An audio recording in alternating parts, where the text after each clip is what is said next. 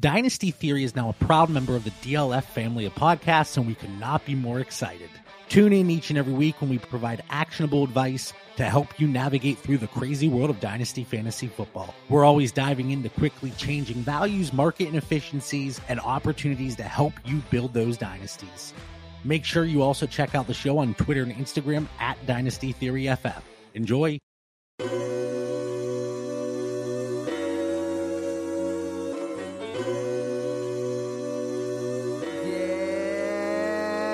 Check my inbox and what do I see? Just another day, another T-R-A-D-E. I'm an addict, and I need it in my veins. I'm an addict, otherwise I feel plain now. Every day I wake up, people got a problem, making all these trades up. Got me singing got 'em, but I've been paid up. I even started from the bottom, see I don't wait up. I ain't even playing possum. So what it cost them just a couple of firsts. Can't believe that it worked. Not to say I'm a jerk, but I'm an addict. It's what I said in the first. You can curse if you want, you can pray in church, but I'ma keep tapping return. I win up, I learn. I ain't trying to burn any bridges. I yearn for the feeling I earn. All my winnings a turn. You gotta cheat before I drop you like the beat. I'm an addict, and I'm not really ashamed. I'm an addict. I'm a climber with the brain. I'm an addict, and the pot is what I'm playing. I'm an addict. Rustin' Rocky. other names.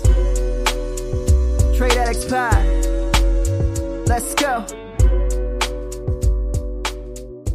I am Dynasty Outhouse, and I have a trading problem. I'm Andrew Hall, and I have a trading problem. I am Dynasty Decode, but you can call me Josh, and I have a trading problem. Hey, everybody, and welcome to session 254 of the Trade Addicts Podcast, a member of the DLF family of podcasts, also a proud member of the Dynasty Addicts Podcast Network, VDAP Network, if you will. And we will, as always, because we like to, and we want to, and we feel like we need to out of respect, because that's what this show is about having fun and making idiots of ourselves. That's what the show is about, let's be honest. Speaking of making idiots of yourselves, running around in our underwear, um, like we are right now, the combine happened. You like how I tied that together? I made that up as I was going along. I had no idea where I was going with that. I. Uh, so the combine happened. The combine came. The combine passed, and we have some stuff to talk about. We had the franchise tag deadline was today. I love when stuff happens the day of the show. it just I'm so used to day after and just crying about it that yes. But before we get into all of that fun stuff, I want to give our new friend Josh a chance to let everyone know who he is, what he's all about. So first, drop your Twitter handle, let everyone know where you are in the world. Maybe not physically, but like emotionally. Like just let us know a little bit about you. Physically and emotionally, you can find me at Dynasty Decode on on Twitter. Uh, that's where I'm at in the world uh, right now. It's it's about it's truly about a five minute old Twitter account, and it's uh, it's designed. To, the idea is to get out here and interact with some Dynasty people um, more than I have in the past. So uh, that's where I'm at. I'm, I'm I'm anxious to to sort of jump in and, and interact with folks and and talk you know talk on Twitter about some some dynasty strategy and and news and what's going on. So anxious to get at it. You're in the right place. Yes. So before we actually do get into the real dynasty of it all, how long have you been playing fantasy football for?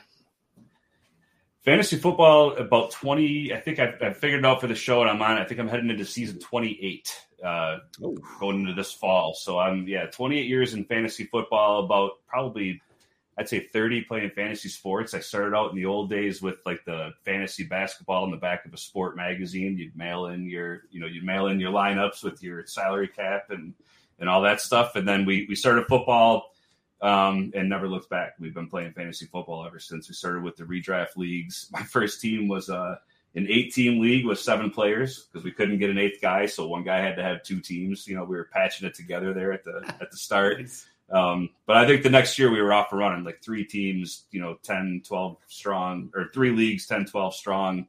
Um, and then about 10 years ago, we started playing Dynasty. Uh, so about 20 years into fantasy football, decided it was time for a new challenge and switched over and started playing Dynasty. And that's about all I play now. Sweet. Okay, so you've been playing Dynasty for 10 years already. Do you remember your start? Do you remember how amazingly you drafted that first year?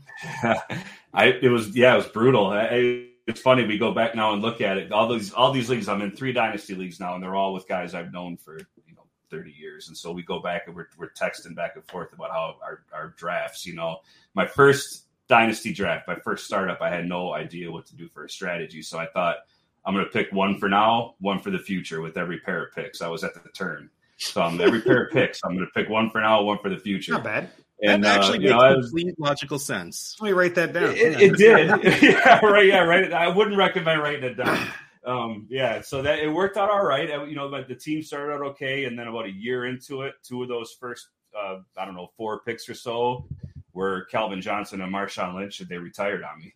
Um, and so then I was off and running making trades. You know, I found that our first year or two when our leagues were slow with trading, I think people were kind of getting their feet under and playing dynasty. They still weren't sure. Um, once those guys retired on me, I said, I'm just throwing it to the wind. Let's go. I want to read. I'm going to trash this and rebuild it and see what we can do. So um, that led to some pretty bad trades, which we'll I'm sure talk about in a minute. So, but it's really funny. Like I, I love how that's always the case, right? Like you don't find your love for trade when you're winning. right. It's, yeah. it's when stuff like that happens. Cause like if you win quick, it's really just like, okay, so I don't need to do anything. That's fine. I can just that's cool. And then Calvin Johnson and Marshawn Lynch retiring, and just like, oh, well, I'm screwed now. Let's find right. out what this now trade button does when you press it. right. So, what are some of the best and worst trades you've made over your decade of Dynasty? Well, my uh, you know the last week you had a guest on that that said it better than I even could have. I think because I, I was thinking the same thing, which was I can remember the worst ones so much better than I can remember the best ones all the time, right? And so I'll start with the worst one because it's going to haunt me forever. Probably this is one of those ones, and it was with my brother, which is even worse because I will hear about it literally for the rest of my Ooh, life. Right? Those suck. Um, and, and, so I got impatient. This is before Mahomes took over and became Mahomes, oh, and I no. got impatient. And uh, I really thought Kerryon Johnson was going to be something, so no. I, I, I, flipped Tra- Travis Kelce to my brother for Kerryon Johnson and Dante Pettis. Um, oh, like so you couldn't even. Pettis was the real. Right. Yeah, Pettis was the real cherry on the top of that. I mean, that was really, oh. the, you know. Um, and then, of course, the next year, Kelce became Kelce. Um, like literally, the next season, he just blew up, and and that's to this day maybe the worst trade I have ever made, dynasty or otherwise. I think in, uh, in any league. I, well, I feel like anyone who's played Dynasty has made a bad Kerryon Johnson trade. Let's be honest. Like, were, that right. guy was supposed to be good, yes. and then I yeah. didn't.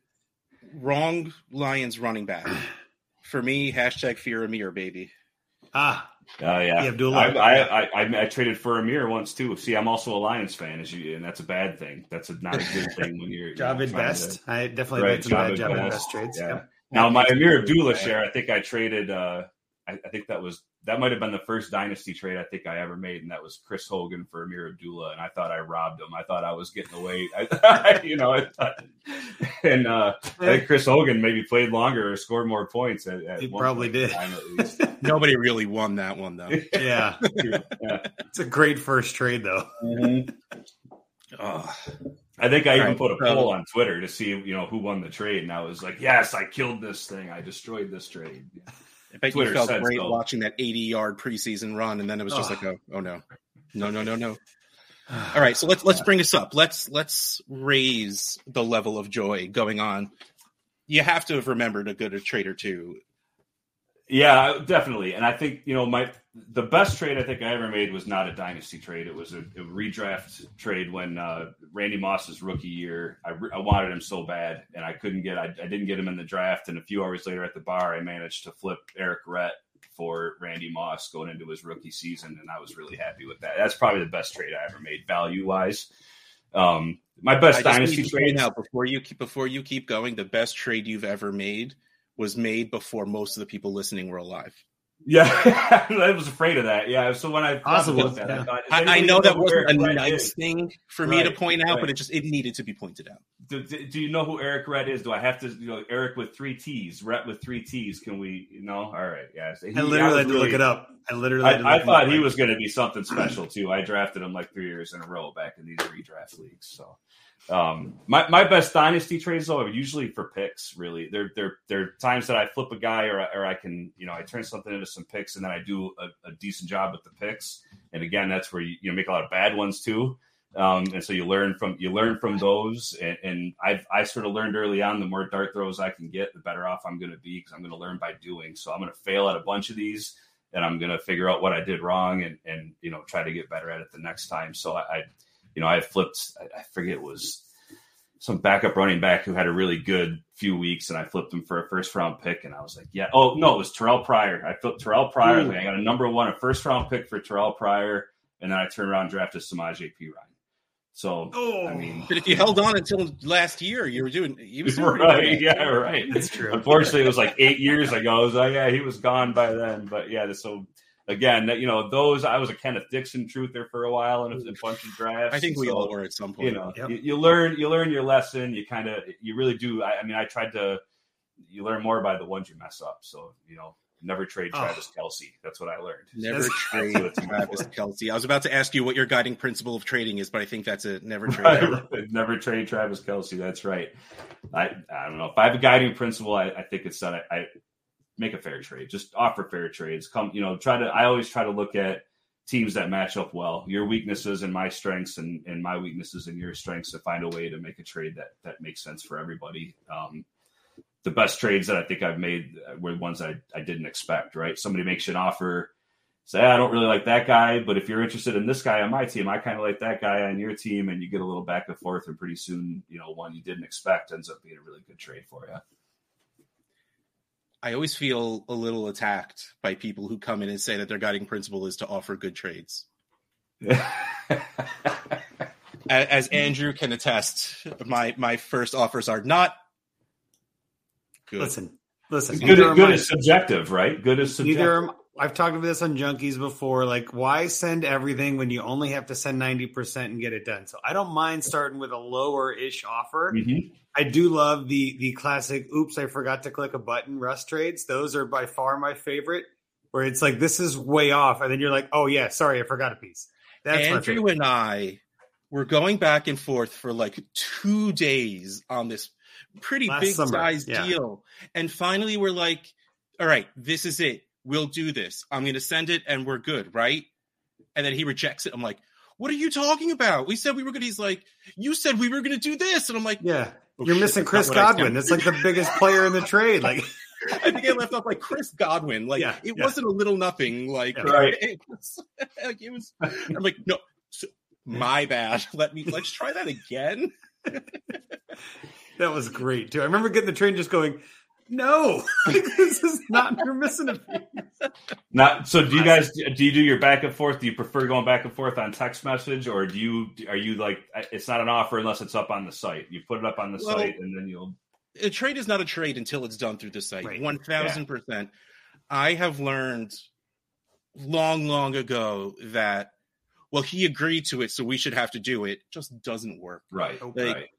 Sorry, you can agree to anything you want but it doesn't matter until they hit submit on the site you play on. Right. But I do like I like it's the way I play. I know many many people like we were talking before the show about you know um, John Bosch and Kane Fassell, two of the guys I recorded uh, Dynasty Wall Street with, and they do not want to hear from people whatsoever.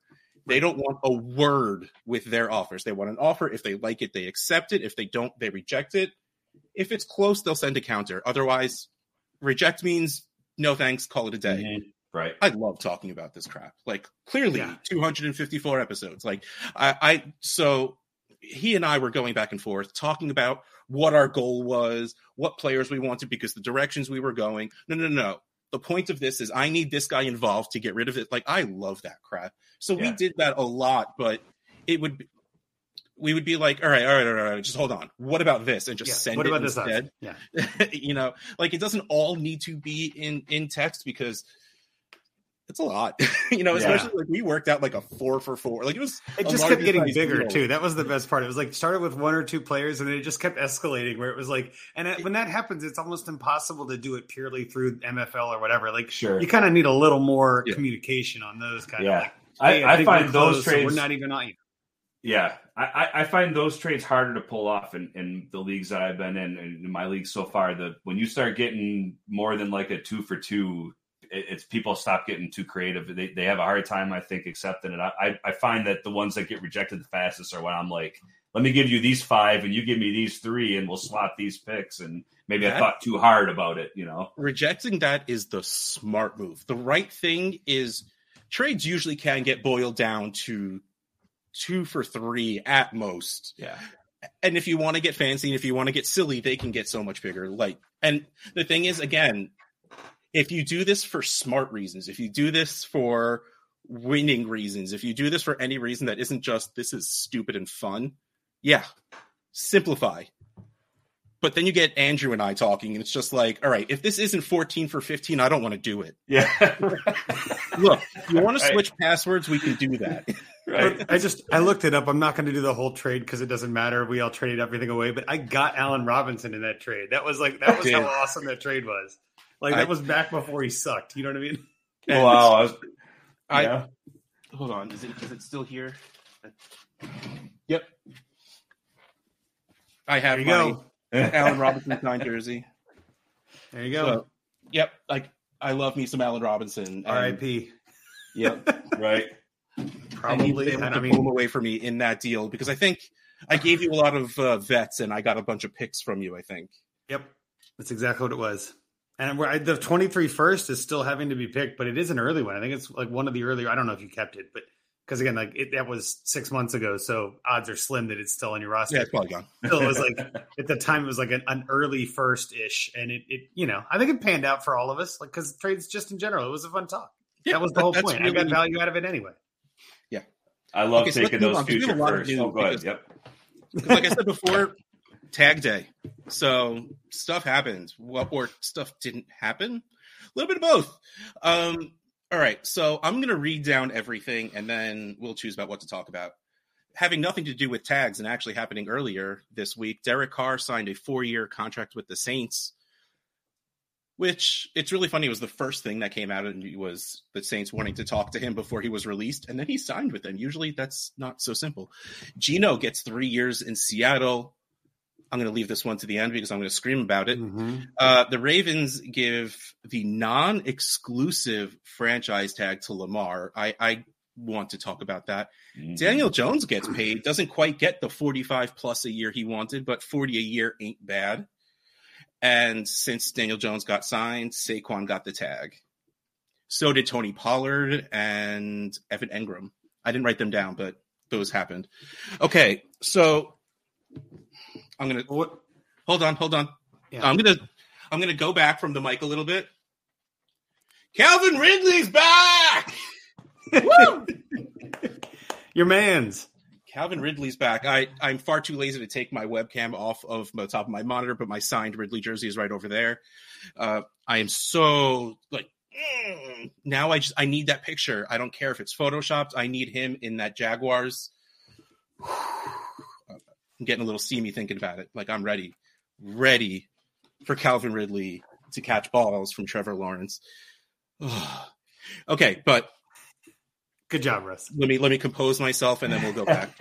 okay, so I want to talk about Derek Carr for a second. Derek Carr, like I said before, like usually that first team where it's like this team is showing interest, it's usually that smokescreen thing where the the mm-hmm. their PR is trying to like, drum up some action to get other people interested. But no, the Saints wanted to talk to him. They talked to him, and they they signed him. So, Josh, what are your feelings on Carr to the Saints? Is this good for Carr's value first of all, and upgrade for Chris Olave?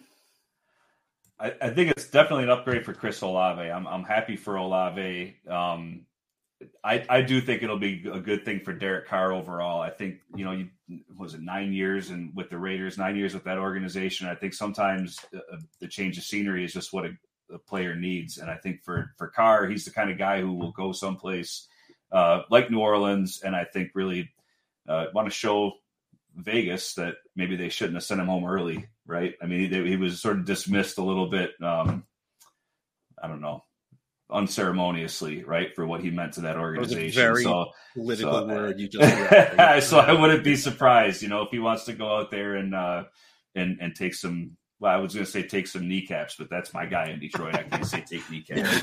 Um, so didn't he like want to eat kneecaps or something? right, right. Eat kneecaps. Yeah. yeah. So I, I, think it's great overall. I, I, love it for Olave. I mean, I think you know they when you're relying on Andy Dalton and, and Jameis Winston, and to still get the production that you got out of Olave, and to still for him to be able to still uh, show what he's capable of, um, I, I think you know Carr's an upgrade. There's no there's no question. Thoughts, Andy? I'll say that I mean Carr and, and Dalton are both very similar quarterbacks in my mind. In terms of dynasty, Carr is definitely better than Dalton and, and has more value. I think this new contract, follow the money, you know, follow my actions, not what they say, but what they do. Uh, I think again, the weird part, like you mentioned too, is that smokescreen ended up not being smokescreen. It was true fire, which is kind of rare these days. Um, so again, it was I don't know. It was kind of like, oh, oh, okay, like it wasn't like it was a you know breaking news as like you know changing the landscape of everything. I feel like his value, Derek Carr's value anyway, is about the same with Las Vegas as it is with New Orleans. Uh, I do think it helps the New Orleans offensive weapons because again, from a fantasy standpoint, I, I think he's better than Dalton if he's not a, you know close enough. Mm-hmm. The thing that now, obviously, the question I have is what what does Las Vegas do? What what quarterback are they going to go get? Because they don't have one, and Jarrett Stidham's a free agent. Like I don't know if that's even the guy they want. I mean, it, there's just Davante Adams is sitting there like in that you know that that gif for that you know image of uh, Fresh Prince of Bel Air where he's just sitting there in the living room. There's like nobody left. Yeah. Like because honestly, like you got the shell of Darren Waller, and that's about it. Yeah, Josh right. Jacobs got the franchise tag, right? So he'll he'll be there. But like their their long term prospects are not much, right? I mean, like they don't have a lot of like long lead. Hunter Renfrow maybe. I guess could be like a long term answer there, but like Davante Adams is is an infinity. You know, he's going to die at some point you know, I hate to say it negatively, he's going to fall off Seriously, that cliff. That sounds hard. Okay, maybe he'll retire first. Right. Hopefully, but you can't be what he had in mind when he went to Vegas. At, at a very, exactly. at the very yeah, minimum, this can't be what he was thinking how this was going to go when he went there. I mean, Vegas does have the seventh pick, which, with four quarterbacks possibly being taken in the top ten, I feel like seven isn't the worst possible place to be. Though no, there are, no, and that could change their whole offense, right? I mean, like mm-hmm. if they go out and get like Will Levis falls to them at seven or something, right? Or somebody makes a trade and they get a bunch of picks out of it. I just feel like they're they're not one piece away, right? Like the right, Vegas yeah. just needs a lot of stuff, and so I think if you're looking at a, a Vegas rebuild, it's it, you. I would think you got to trade back, accumulate picks, you know, get a late first this year and a first next year, and just see what you can do, pick, kick the can, kind of a thing. So I just feel like for for fantasy, you've got Jacobs and Adams in Las Vegas now without Carr and with the question marks there, do you see like Aaron Rodgers going to Vegas as much as that would drive narrative and all the talking heads would love it? I just don't see that happening. I just don't see Rodgers doing that. I don't see a quarterback on the free agent market choosing them because they're just so far away. See, that's probably why I I, I thought Stidham was going to hang around. Um, I do and, too. Actually, I think he comes back. And yeah, the only thing, I, other one I could think of is like, unfortunately, like Jimmy Garoppolo. Yeah, Garoppolo because like, of McDaniel's. Yeah, and like bridge guys, like it's just yep. someone that is good enough to keep you going. And maybe you'll pull another top 10 pick, but you won't look horribly ugly doing it. because you still kind of want fans to show up and not just, you know, do bad things and not go to your game. Um, but I, Rodgers to the Jets. I want Rodgers to the Jets. I or, do too. Yeah. I, I just, it, it, almost seems like it's inevitable at this point. Does Hackett goes back there? Yep. They, you know, they made the play in Denver by bringing Hackett in. That that failed spectacularly, but now he goes to the Jets, and here's the opening, right? And, oh, and I, I really think that part of the reason that the that the Saints wasn't just a smokescreen with Carr was that I, I think that Carr was felt like maybe he was getting strung along a little bit by the Jets, who wanted to wait for Rodgers to see what he was going to do, and Carr said, you know what New Orleans isn't a bad place to be for the next couple years. I'm going to go yeah. ahead and go to New Orleans and not let you use me this way, you know. And and so yeah. it feels inevitable. Rodgers is going there, and then it's, uh, you know, I, I don't know. Well, it, he crawled out of his dark room and saw his shadow. I think so. We got six more weeks before he decides probably what he's going to do. But I, you know, that could I'm be ready for. I'm ready for for Elijah Moore to come back and be a thing oh, because they'll same. have a quarterback that's willing to throw to a slot, yeah. and then just him and Garrett. Oh, him and Garrett Wilson. I get that Rodgers isn't all that he used to be anymore, but um, real quick before we move on, are we giving a 24 first for Derek Carr? Let's pretend it's not now. Let's pretend it's August because right now you always just say, well, you know, he's older. We don't necessarily know where he is. I'm not in a rush to put a someone like Derek Carr on my team. Do you feel like Derek Carr is going to be worth a 24 first by the time the season rolls around? Because right now, I just don't feel like he's worth a first. I don't think I would give a 24 first for him, even by the time the season rolls around. I, mean, I assume we're talking super flex, and, and you know, certainly, oh, yeah. no, there's no way. Um, I, I, don't like the team enough. I think Carr is going to be okay; he'll be there. I, I, don't. I'm not worried that he's going to age out or anything too soon, but I don't know that I like the team around him enough to feel. I don't know what's going on with Kamara. You know, they've got you've got Olave, and then what? Michael Thomas is on his way out. Kamara's on his way out. Um, like likely, I don't know if he's on his way out, but at least looking at a potential suspension. So I don't think I would give up a first because I am I'm pretty loath to trade away my future first anyway. I try I like to hang on to them. I like trade other pieces around them. Um, but I like to hang on to those first until I'm using them to try to to really put the top on a deal that might put me over the top on a team, right? If I'm going to trade it first, I want it to be for somebody who I feel like is going to to to be the last piece I need. And I don't think Carr would ever be that uh, on, on one of those teams. Well, I'll, I'll, do a little counterpoint, I guess, in a sense. I agree with everything you're saying, and I would probably not do the trade myself. But the, the thought that comes into my brain is like, well, maybe you are you have two quarterbacks and your third QB slot is a little iffy, or like one of your quarterbacks is like Tua or Kyler, mm-hmm. like one of mm-hmm. those guys that's like great dynasty value, but maybe not a points this year, and so you're trading that 24 first, hoping to go all in. The other logic then is if you are only that one piece away, you're probably looking at a late 24 first. I don't know if I mind mm-hmm. doing the 111 or what I think is going to be the 112 because I'm going to win. I mean, I don't mind doing that. If you're more than that one piece away, heck no.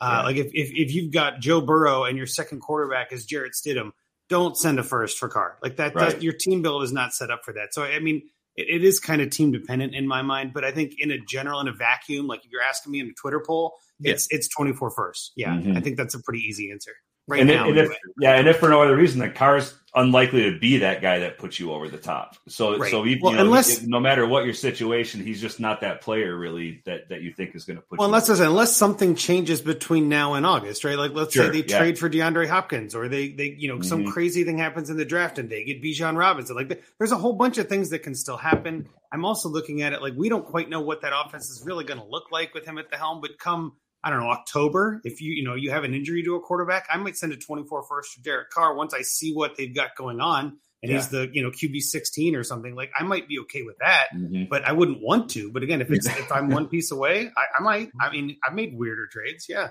No doubt. Yeah. And, and, it's, you know, I'm only, I think in my second year, third, going to maybe third year of a super flex league. Our first two dynasty leagues were not super flex. So we're, we're, I'm, I'm new into this area. And one of the things that I've learned for sure is that, I mean, the quarterbacks will carry an otherwise middle tier super flex team. If you've got, I had Mahomes and Hurts on on mine this year, and otherwise Ooh. my team was bad. But those guys took me to like I, I know I think I finished in third place on that one. But everybody, my next Point best player, to third place.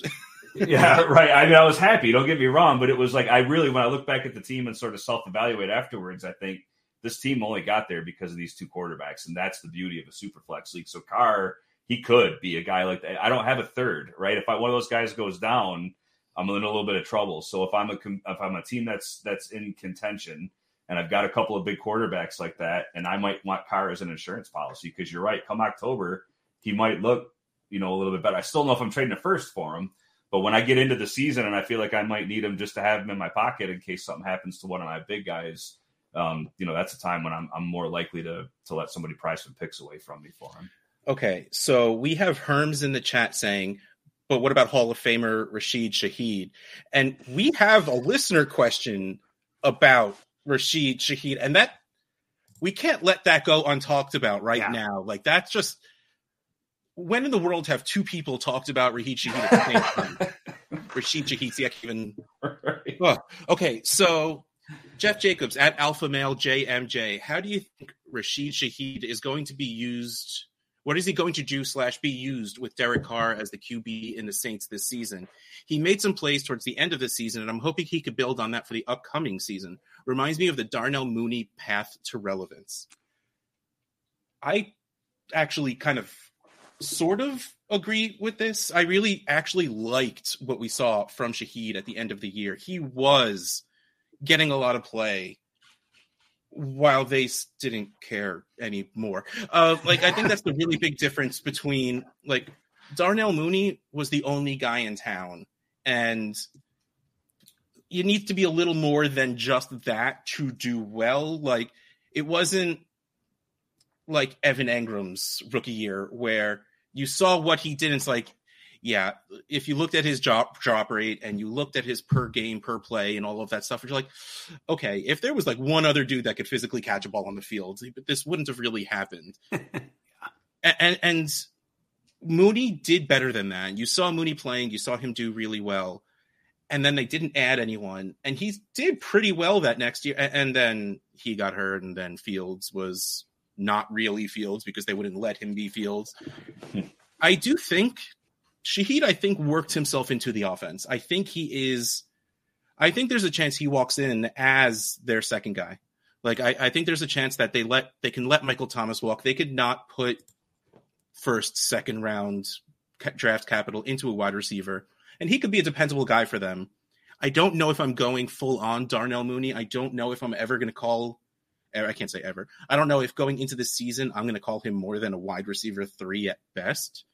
But if you're playing in 12 teams and you're starting 10, 11 mm-hmm. players, he could absolutely be a bye week injury fill in with maybe a little bit more upside than that. But like this isn't like they just got Jalen Hurts or something. Like they got Derek Carr. You, you, it's an upgrade from Andy Dalton, but it's not great. you know, I'm about I'm to not... ask a very weird question. Do either of you have strong feelings about Rashid Shaheed? well, I'll answer first and just say that my only strong feeling is no, I don't have a strong feeling. I think I, I, think, all I know is that my gut says maybe. right, right. Ask again later. Um, right. I think ultimately it, it kind of comes down to whatever the, the Saints end up doing in the draft. Like I kind of said before, I think there is a path to relevance, but I'm worried that Shaheed is going to be one of more like one of those gadget players that catches fire and gets a bunch of attention because no one's ever seen him. But once you put him on film, everybody knows how to lock him down, and he's just nothing again in mm-hmm. fantasy. So I'm a little worried that he's not the real mm-hmm. deal. And I'm not trying to say that that's like Mooney but it kind of reminds me of Mooney in that regard, where like he was relevant and then irrelevant pretty quickly thereafter. So I don't. I mean, I, I try not to acquire those receivers, like go and like actively pursue them. I don't mind them being thrown in in deals. Like if you've got a deal that you feel like is pretty close, and you're like, hey, throw in Rashid Shaheed, and we'll do it. You know, I don't mind doing things like that if you've got the roster spots. But I mean, what are you really hoping to get out of Shaheed anyway? I mean, even if this offense is banging with Carr, Shaheed is the third or fourth option on a middling to low end offense. Mm-hmm. I don't mm-hmm. know. It just doesn't excite me much. Yeah, I think I'd rather talk about Rasheed Wallace um, than Rashid Shaheed. But I, no, I, I, I think you're exactly right, and I think that he's uh, he could he could be a really a good player in the right role. But from a fantasy perspective, I'm not sure that I like you say I'm not chasing him. He was right. mostly a waiver wire pickup this past year, and that's probably still where his value resides, even though he, he flashed a little bit. There's guys like that that come and go every year that because of situation, they get an opportunity, there's injuries, whatever might happen, they're sort of unheralded uh, rookies or, or young players. They flash a little bit and then you don't you don't hear from them again. So I, I yeah, I think you're right there. Okay, I think we can move on from Geno. We feel like we all saw that coming. Um, Calvin Ridley's reinstated. I mean, I I I don't know, man. Like, I, I, am doing the best I possibly can to not walk in and say that he's going to be a top 10 wide receiver. He's not going to be a top 10 wide receiver, but he's totally going to be a top 10 wide receiver. um, I walked into the Calvin Ridley fan club here. Is that what happened? I, I walked well, into the like, this guy anyway. Yeah. It's, no, it's like it, I am the entire fan club. Me and and our buddy Ridley Truther. Ridley That's Truther, right. yeah. Um, who of course we're great friends. You know, weird. Um, so it's really funny. I, of course, have him on a whole teams. Even my rebuilding teams, I've been holding on to him because if anything, I knew his value would go up when he came back. Mm-hmm. What what does an offer for Calvin Ridley look like to you? What is something that if you had Ridley on your team and you're like, you know what, no, I just I I'm rebuilding. I held on to this because I knew the value would spike when he's got reinstated when we see that sexy picture of him in the Jaguars jersey and him running practice, catching a ball from Trevor Lawrence, where Trevor Lawrence like was like barely just like using his left hand or something, but it still gets everyone so excited. Like, like I don't think that's realistic, even though he should be worth two to three firsts.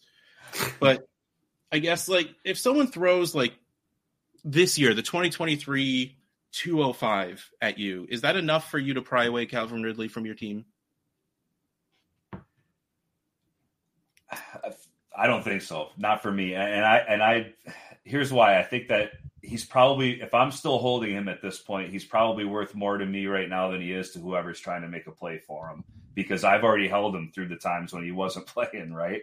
So the time I, and I tried to trade for him during the last year and a half or 2 years because I thought his value will never be lower than it is while he's sitting out, you know, on this suspension and I couldn't pry him away from people um, you know, who were holding on to him. And I assume now that value is even going to be higher. These guys that were holding on to him this whole time, it's going to be hard to get them. And if I was holding them, I don't think a two five. I don't think the two five would do it for me. Yeah, I'm kind of in the same page. I guess it depends on again if, if 205 is on the clock and there's someone i really want i might consider it yeah but that's that's mm-hmm. such a caveated answer it doesn't really help you know what i mean like i'm not sending that trade right now like that you know I, am not accepting that trade right now i kind of want to know more info if it was mm-hmm. the 112 or 201 maybe right if it's something like that i guess going back to your other question there russ would you take a 24 first for calvin ridley right now uh, trade addicts nine i have two starting players total. I have I have Tee Higgins and I think Mac Jones at quarterback, and that's really about it.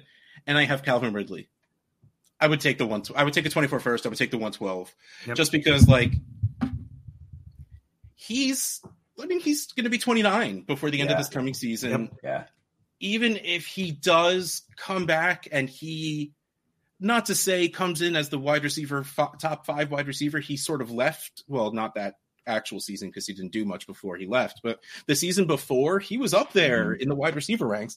Like, even if he magically scores as that, he's 29. Yeah. Just came off of not playing. His value is not going to spike that high again. That if I took the 112 and all of a sudden he's worth like the 106, next year. Like, I'm not going to cry about that. Like, I think I would be very, very happy getting the 112 for him. Uh, Frank in our chat, uh, who's listening, says I traded him for the 202 and was happy with that. Yeah, I, I, like, I would be too. Yeah, yeah, I'd take that. I mean, I, I, it would be one of those bittersweet things where it's just like, okay, I feel okay about this, but I'd cry whenever I saw Ridley on someone mm-hmm. else. Like, I'll draft someone and I'll hate that player because this pick right. should have been Calvin Ridley on my team. But it's like that's that's right. I think like, I don't. Yeah, I don't. I don't dislike the 202. I think the you know, for me, the reason I wouldn't, I think, give it up for the 205 or around you know whatever you asked before is that I, think that you will see a little value bump at some point when he gets on the field. There's some excitement, yeah. And I think that's the window I want to try to sell him because I think that's where I can squeeze probably the most value out of a 29 year old receiver yeah. who hasn't played in a couple years. So if he if he flashes, I'm, you know, I'm trying to trade him at that point. For for just my only opinion on that would be this might be his peak also, and by that mm-hmm. I mean he mm-hmm. might be peaking now, and he's still 28 in a lot of places, right? And then he'll dip down again and gonna go quiet, and then peak again. I'm not sure he gets much higher than this right now, yeah, which is kind of where fair. it's like this yeah, might be the time fair. to move him. And to, to bring up a Wall Street trick, it's like well, Calvin Ridley is about equivalent on DTC to the 207, so the 205 would be the value play. And again, if your team is built for rebuilding, take the pick. Yeah. Mm-hmm. See, that's when I would probably counter with Calvin Ridley and my 24 second for a 24 first. Like do something mm-hmm. just to right. make me Pop feel that value a little bit, even though I'm sending away, you know, a little yeah. bit extra. Okay, I want. Okay, this doesn't have any real dynasty impact, but the Ravens putting the non-exclusive.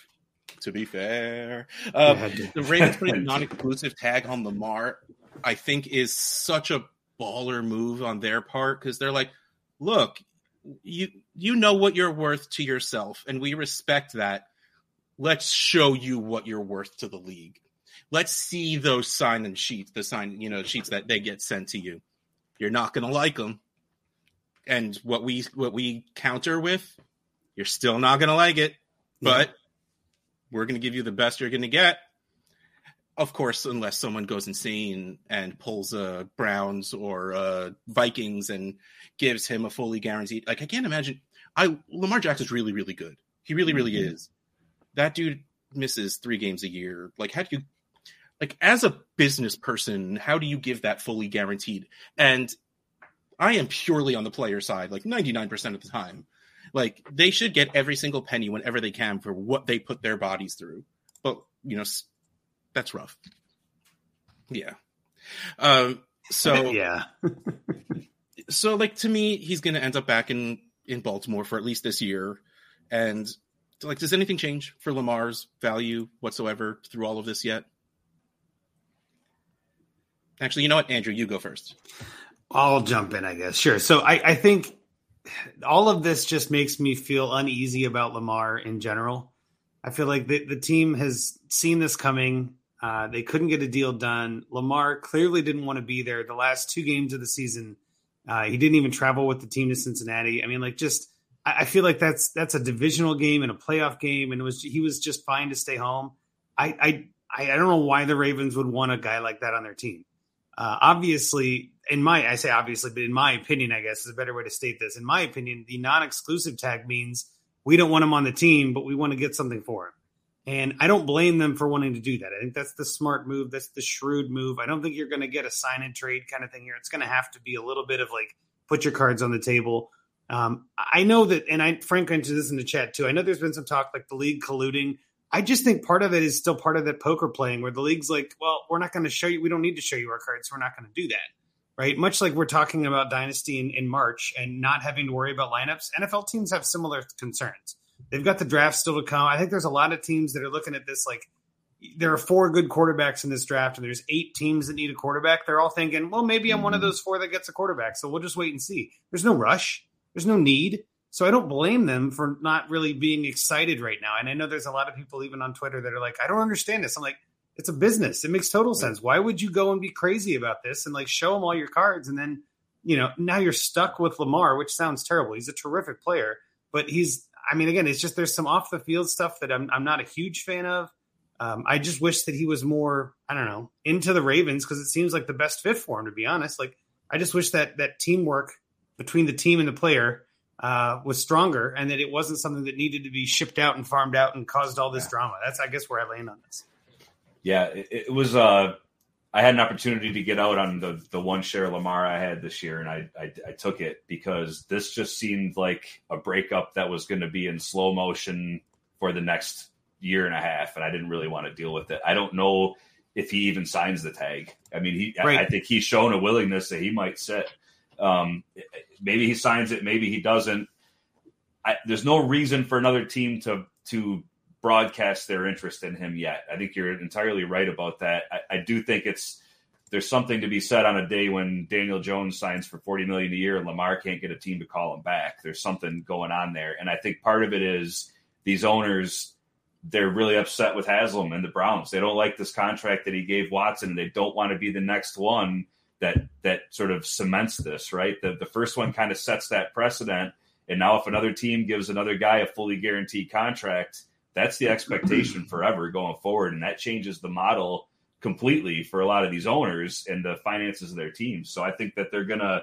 I, I do. I mean, I, I, wouldn't be surprised if there is some collusion, but I don't think it's necessarily aimed at Lamar as much as it's aimed at Haslam and the Browns, who they were all mad at for that Watson contract in the first place. Yeah, truth. And we have the trade trade addicts eleven, which I just tried to say all three words at the same time. Um, Lamar actually, and this doesn't really sound drastic, but he fell to the 109. Like Jefferson and Chase went before Lamar did, and of course, one league, you know, one draft. But like, I'm sitting there at 110, like, oh my god, someone else take Lamar. Someone else take Lamar. I don't want to have to take Lamar. And yeah. thank thank you, Addison Hayes, who took Lamar right before me. But also, screw you, Addison Hayes, for taking Tee Higgins one pick before me. That's always a tough spot to be in. The please somebody take that guy so I don't have to. Is a very that's a that's an uneasy feeling when you're sitting in a draft. It's even worse than an auction. I'll just say it that way. When you're like, oh, oh please, somebody go higher. I don't want to bid. I, oh yeah, my god! Right. Reset it. Reset it. Reset it. Reset it. Price and force. Yeah. All right. So the Giants stuff again. I don't think we really need to say anything about because they both stayed where they're going to. I guess the yeah, only question about this is: Are you worried about Saquon holding out? No, I'm not. I, I don't think so. I'm not. I think I think he he no. had his his time out with his injuries, and he's he wants to be on the field and ball. He doesn't. He's not going to sit. He's not going to do a Le'Veon Bell or uh, you know he he wants to get out there and play. Yeah, I, I mean, I, I hope so. Um, yeah. Oh, real quick before we do move on, Corey just jumped in a little late to the convo, but would you take the 108 and Ridley for Godwin? I want the 108 and Ridley. I'm assuming super flex. I want the 108 and Ridley.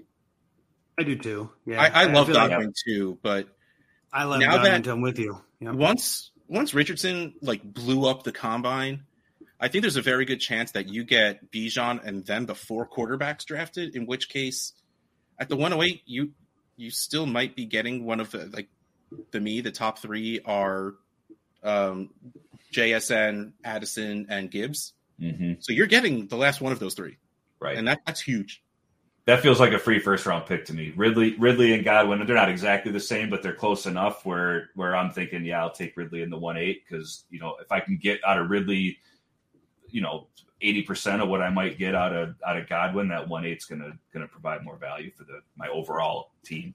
This guy likes Ridley. I like him. Yeah, he's he's right down your wheelhouse here, baby. okay, so that is as much of the news we're going to talk about, at least because I don't care to talk about Tony Pollard and Evan Engram. Good for you, man. Um, so now, which would you like to do, Josh? Do you want to do trade addicts trades or listener questions first?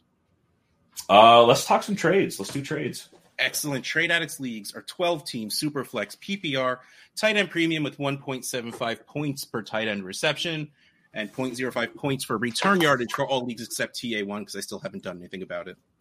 Um, you should. I should. I do. I'm in it. That's two votes. You're good. I say it every week, and honestly, I think we have like four or five at least, but that's besides the point. Mm-hmm. Um, the first trade we have, I love love, love, love the rollover because then all of these picks of for two years out start getting thrown around. A 25 first and second for Christian, not just Christian Watson, Watson and the 401. Boom, 401. that changes that. everything. uh, I'm gonna go. I'm gonna go first on this because I don't know why. Because I, I, keep looking at the next trade and it makes my blood boil. So I need to start talking now to get some of it out. Um, I think I would trade this for Christian Watson. I like the idea of Christian Watson, and 25 is so far away that I think there's a chance I would do it. I okay.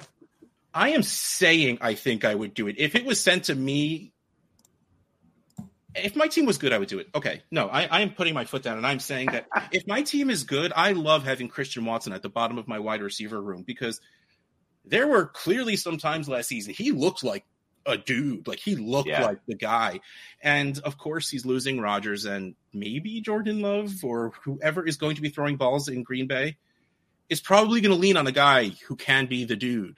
So, or Robert Tonyan because his name is Tonyan and he's awesome.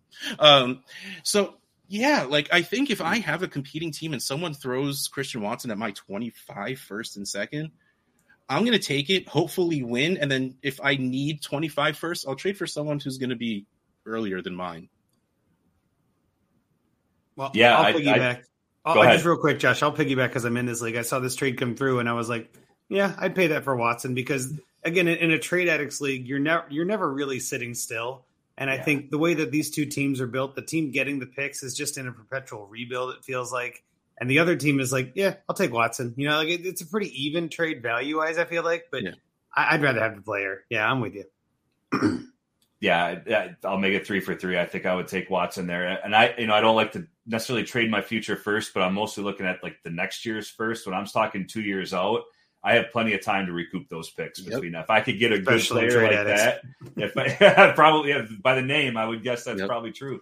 Um, so if I can get a guy like Watson and I can, and I still have a couple years to recoup those picks, a lot happens between now and that 25 first. That could change my team, could change, you know, who I'm willing to trade and, and what I'm willing to take for him. So um, Watson seems like a good, solid piece to to add to that receiver. Do we have to, Russ?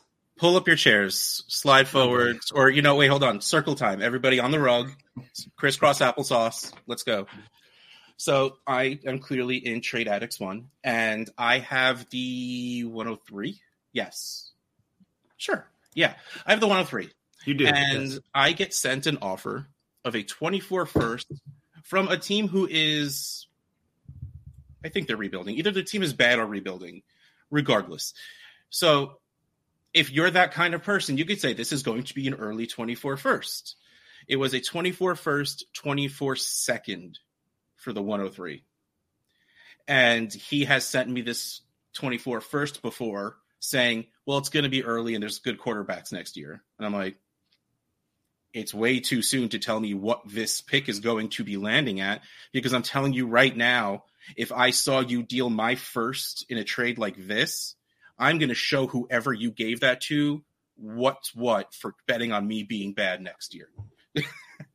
and Uh, so, and just still, and plus, time is money, baby. Like, I get it. The 24 class is also supposed to have very good top end talent, especially quarterbacks. But that's a year sitting yeah. and waiting a year. So I, he DMs me after he sends the offer. He DMs me saying offer sent. I reply miles away, like really far away, and he's just like, "No, cool, thanks for the response." That was the end of it. And then like an hour later, we get an email: a 24 first and second, a 25 first, Isaiah Likely and Chig Okonkwo for the 101. I went right back and I DM that dude and I'm like, good for you, man. Yeah. he it's like it's it's funny. And he just replies, is like, Yeah, you said you were far away. I figured I'd shoot my shot and it worked. And I'm just like, no, that's that's what you do. That's exactly mm-hmm. how you do it. Yep. Yeah. Like yep. I got well, nothing. I I'll jump in then because I saw again. I saw this one come through, and I, I I don't know how fast, but it was real fast that my hand hit my forehead, and I'm just like, oh my god, I could have offered a similar. Like I yeah. thought there was no way I was going to get the one on one for two first, even if they're early first. Like Bijan is generational; he's a first round startup pick, and like I yeah, and I know he even put it in the chat and Discord. It was like, hey, I'm taking offers for the one on one. I didn't even bother. I'm like, I really don't have the draft capital, which I know is what he's looking for had I known this was the the value he was looking for, I might have tried a little harder because I was like, I don't have any 23 picks. I've got 24s and fives, and that's all it took in my mind. I mean, again, not hating on it. There is a value to everything. It's just more like, God, I wish I would have sent that. So yeah. it's not to say it's a bad trade. It's just more like that that guy got a good deal, and I should have done it. So I'm upset with myself more than anything. I mean, you say that it's super easily the 101 for me. Yeah, yeah, super easily. I would gladly have the one on one in this. I'm just yeah. saying, like that that amount of picks is as much as it sounds like. Well, I'm getting two first and a second, and then two potential tight ends and a tight end premium. Like I like the lot. Nope, give me the one on one every yeah. time. Yep. Yeah, because again, they're future first, and that one one is is Bijan. I mean, it's just it's a hard one to. Yeah, I, I agree with you 100. percent I'm one one all the way on that. I think um, and then the 1.75 tight end premium probably makes those guys a little bit more exciting, but the likely yeah. Okonkwo doesn't really move the ball for me or the needle for me very much on that trade. It's really about the picks. And I'm get, I'm getting the one one without having to give up a 23 first, which yeah. means I'm not only well, getting Bijan, but I'm keeping my 23. If I assuming I have it, you know, I'm keeping my 23 and, and the, picks. The team that's getting Bijan is pretty stacked. So that's the other thing that hurts yeah, is that like of all the teams, yeah, like this this guy's he was the one that had like four picks in the first five last year or something, wasn't it? And he took like all receivers and so he's just like, I don't know. He's he's crushing it right now. I gotta be honest. Like I, I can't I cannot win a trade with him. And I feel like everybody's on the same page, and that's why his team is so good. So congrats not yeah. calling out names, but that's a that's a terrific trade. And now I'm worried about you winning again this year or getting mm-hmm. close this year. He didn't win, but he got close. And which is why I'm very happy I am also in a rebuild in that league. So let him win for two years. yeah, let him burn himself out while you get ready. Yeah, yeah. It's a, it's a good lesson though. Something I learned in, in early on in Dynasty, which is don't ever assume that that guy is untouchable or that pick is untouchable. Like sh- shoot your shot was exactly the way to put it. Kudos to him because I mean, yep. You got if you don't try, you don't know, right? I'm sure he was a surprise to see it get accepted, but well, you got to take a shot. As much as I can say, I stuck it to J Mike, which I can never say because he's going to win trade at six for the next six years. Yeah. Um, in the before the last season started, I was trying to get my first back so I could rebuild. And he's like, "Look, man, your first is going to be early. I I can't give that to you." And I'm like, "Okay, okay. You think it's going to be early? Hmm? Think it's going to be early?" I got it to the 106. I felt pretty good about that. I like it. Right. It, it, you know, duct tape and bubble wrap and you know super glue put that team together. So like the fact that I even made it to the 106 was a miracle, but it, it made me feel a little better. Like, yeah, mm-hmm, mm-hmm. yeah, you, you take that championship, but like, I put my fingernail scratches in that in that in the trophy. Take that. Take that. okay, love it. You know what I? You know what I need? You know what I need? I need a reset. You know what I need?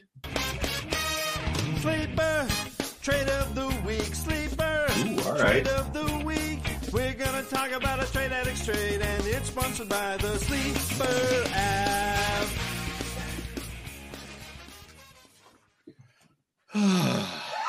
That's better. Uh, thank you, Zach, for that. I needed that. All right, we have moving on to Trade Addicts 5, the Trade Addicts Trade of the Week, brought to you by Sleeper. Okay. I love this trade. Uh, and I made this trade. This is one of mine. And the reason I love this trade has zero to do with the trade itself. The zero to do with the players I got, the players I gave away. I go on, you know, pretty much anyone who asks me to go on their podcast, I say yes.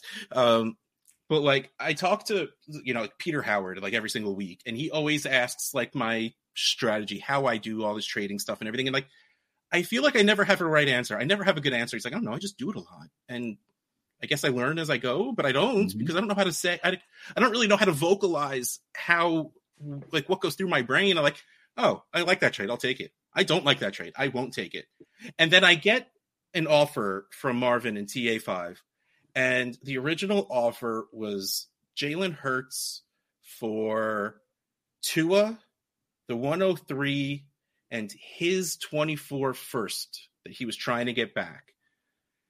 And my brain lit up. Okay, I get it. He's giving me the best player in this deal, which means I should be overpaying, and this isn't overpay. But he's trying to get his first back. That means he wants to rebuild. But me taking on Hurts, losing the 103 and the 24 first kneecaps my rebuild. Mm-hmm. So he should be paying a tax on this, not me. And I'm like, wow, I'm thinking about this a lot. This is not just I like this, except I don't like this, reject. Okay, maybe Peter's onto something, and I kind of know what I'm talking about. Like it was like it. I literally stopped myself mid thought and started laughing because it's like, okay, yeah, I do think a lot. All right, cool. um, and it's so it was so funny and like i kept forgetting about this offer because i kept putting it off and i'm like i can't think i can't, i don't have the time for this right now i can't put this much thought into it and he every few days bless you marvin he's like hey man that deal and i'm like oh uh, crap sorry no like, okay yeah and so finally i'm like no we are going to sit we're going to talk about this now I apologize for what I'm about to type out. Just bear with me for a second. And I typed out everything I just said. He's like, yeah, no, everything you said is exactly right. And I'm like, okay, sweet, we're on the same page. Let's let's simple, like you said, let's simplify this. Let's step it back for a minute. And the trade ended up turning into Jalen Hurts for Tua, the 206, and he got his 24 first and second back. I felt good about this. I felt good about this value wise. I felt good about being able to give him his 24 first back I still have a lot of picks for this year. So while I don't think I will be competing this year, I still have a first for next year. Like I have enough in my head that I can turn this into a competing team if I really want. It. Okay, before the season starts, I'm turning into a competing team because I'm going to get bored and staring at it. I'm going to need to do something. Like it really like it's it all like and see like you said before like how, do you like just going through the system do you like actually talking about it this trade would not have gotten done if we were just sending offers back and forth in mfl mm-hmm. i needed to do that brain dump for him to be like no you're actually right about all of that and i kind of agree with what you're saying that we were able to put this together because i'm like man i can't give you your first and the 103 together like that just like I, I i'm screwed if i do that and of course chances are I'm going to trade. I would have traded away one of those before the draft even got here. But like looking at my team now and what I could do with what I would have left, can't, just can't, just can't. So like, and I there's no way to convey that, even in just the comments section of of the trade. Like that needed to be talked about in a place where we could just freely type hit enter and quickly reply.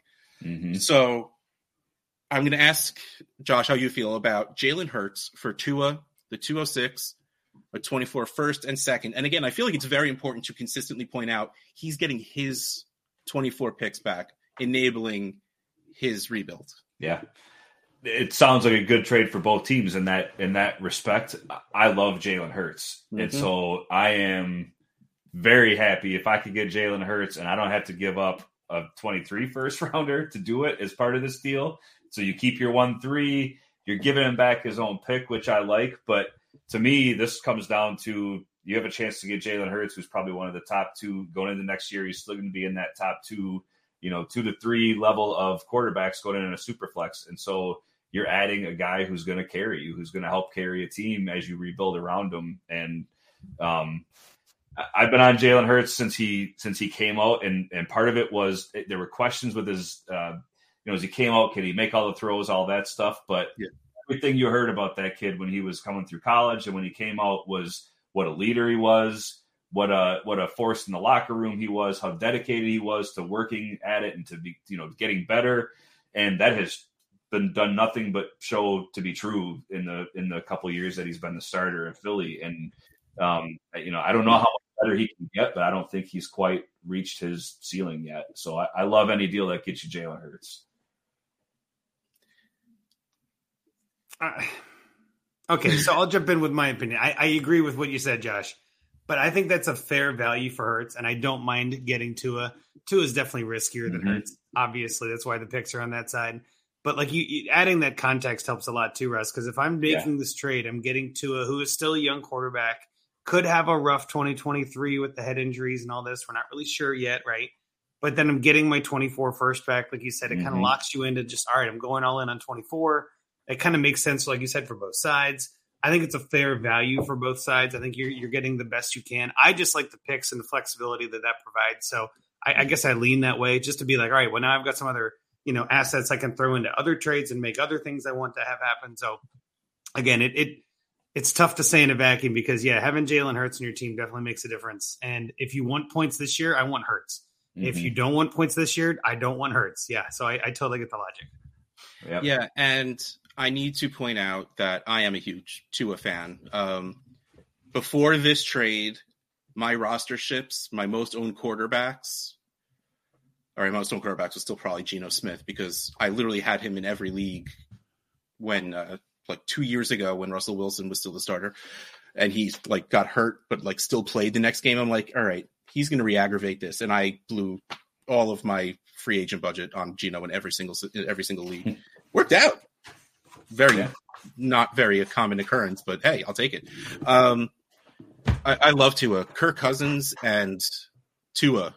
Have- I have the same amount of rostership between the two of them, and they're like two of my most owned players. I, I love me some Tua, but maybe uh, Hurts might be catching up now at this point. Like I do, I Mm. again going before this current season, like I was buying him everywhere because he was going to get replaced because they have all this draft capital coming up, and I was just he's not going to get replaced. But Can you remember that though? There was fun such an like legitimate discourse about is Hurts the guy last year this time, Yeah. and now it's not even a question. Like that's Oh, crazy. yes, it is. they lost. They did not win the Super Bowl, and Oh. they have two firsts. They Come have on. the capital to move up and draft a quarterback. All right, Mister Sarcasm, but still, like it's just funny to think like how far things have come because I and not in the negative. It's almost always the negative that becomes the truth, right? The cliff happens and they fall off. Hurts ascended the cliff in a year. Yeah. That's crazy. You don't see that. No, That- and I think that's a testament to to that character that that was talked about so much when he was coming out. This guy handles, you know, getting benched for Tua in the national championship game where after Yep. he takes a, a blue blood program, you know, to the national title game, he gets benched. He transfers to another blue blood program, takes them to a national title game. You know, doesn't get drafted in the top, you know, first round. He's what a third round pick, I think, when when Philly takes him, and so he's got to work for it. Second round, so he goes to it, and he goes to a team that's got a quarterback. I mean, he's going to have to work for it, and the guy has never been.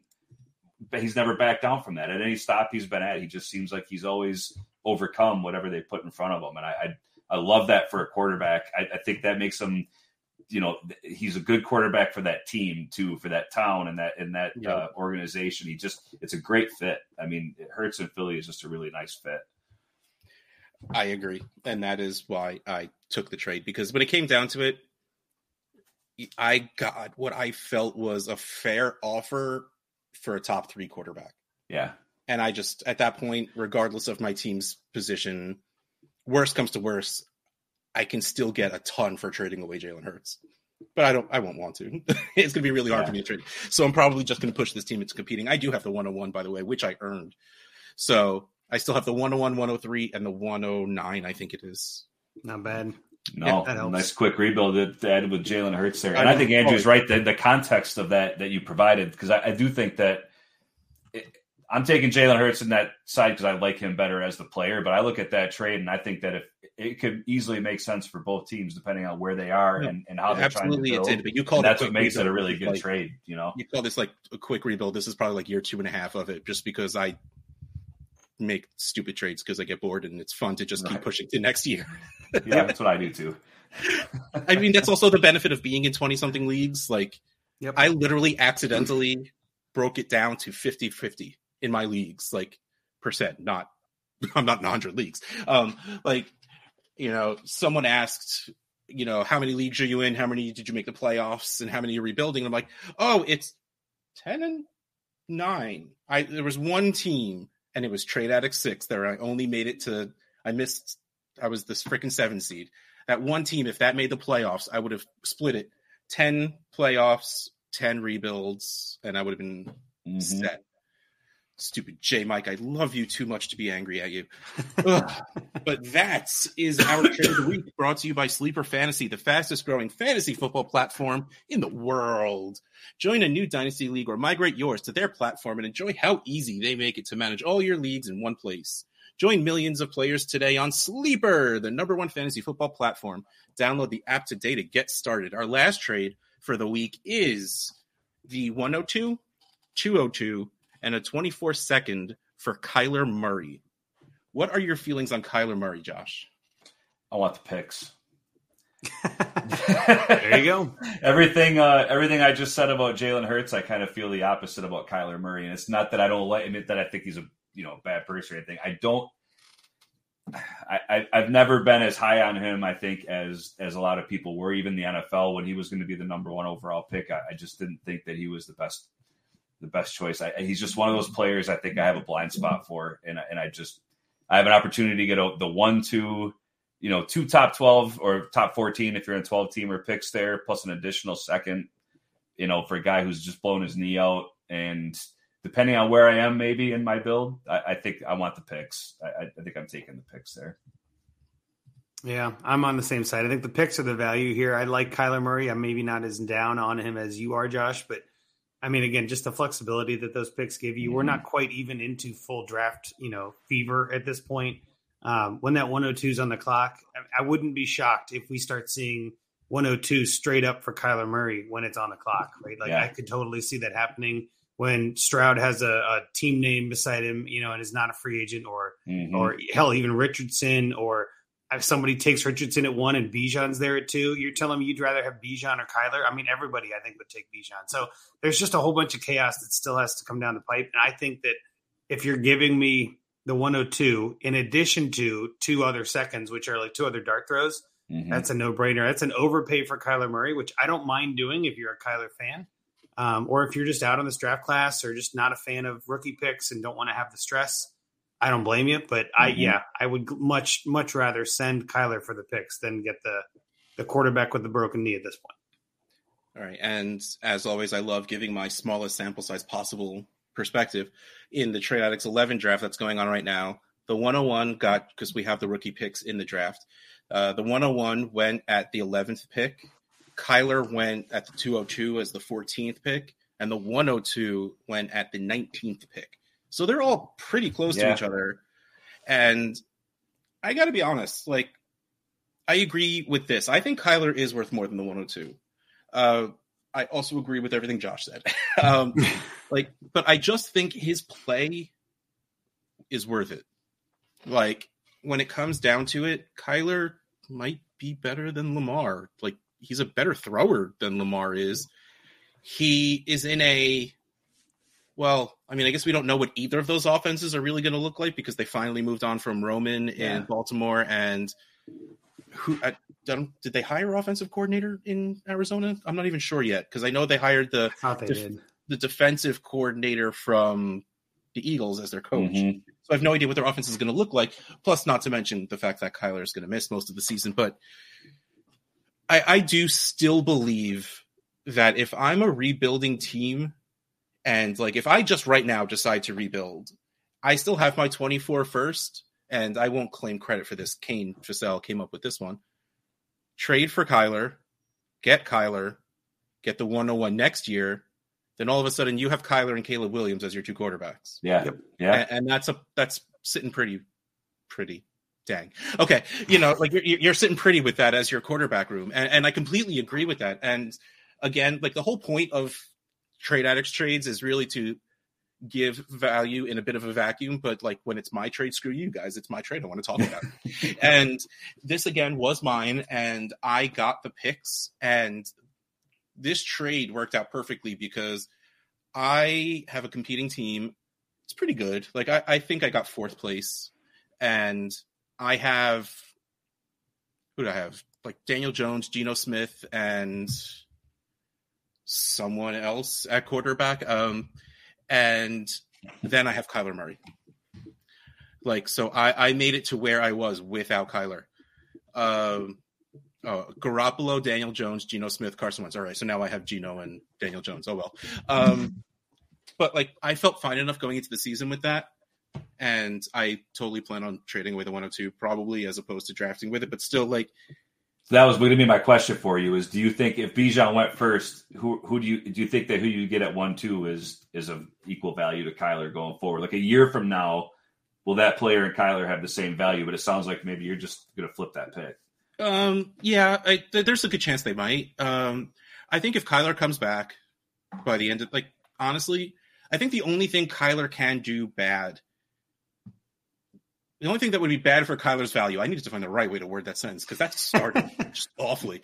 Um, if he comes back and just looks trash, like not even rusty, not even you know still rehabbing, but like just looks bad in an offense like because as someone who likes the player i will be able to make every single excuse possible. He hasn't played. He's coming off his injury. It's a brand new team brand new offense but it'll hurt his value even if it's only for the rest of that season and through most Mhm. of the next non-point scoring season like oh he's going to get a full off season in the new offense with the new wide receivers that they're going to get and then it'll bump back up a little bit like if that is the course of action that happens, there's a good chance whoever the 102 is, whether it's Stroud, Young, Anthony Richardson, there's a good chance that their value is equal at worst, if not the one whoever's drafted the 102 is better. But I have more faith in Kyler than that, and we've seen him play hurt, and it just he still does really well. He just you know he doesn't get as many points mostly because he doesn't rush as much, but he has a good arm. He's accurate and he can throw the ball far. So Mhm. I have enough faith of him as in a quarterback. But that being said, I'm me and I can't have too many quarterbacks on the team, even though it's smart to have that. So I traded him away and I got picks for it. That's really all it was. And this was to Peter, who again agrees that he should be worth a little bit more than the 102 and will be good for the build of his team, who isn't a rebuild. I actually I did have a question on this. Did you send this? Like, how did this trade start? Like, was Literally, it where I sent, he accepted. so no no conversation, no back and forth? Like, you sent this, and he was like, "That'll work." Yep. I mean, that's the best way to trade, right there, right? Just send what Yeah. is a fair offer. I, again, Yeah. I would. I, I'm thinking if that's how this went, maybe I start sending offers in my Kyler leagues and just being like, "Hey, maybe somebody out there is willing," because I think it's a fair offer.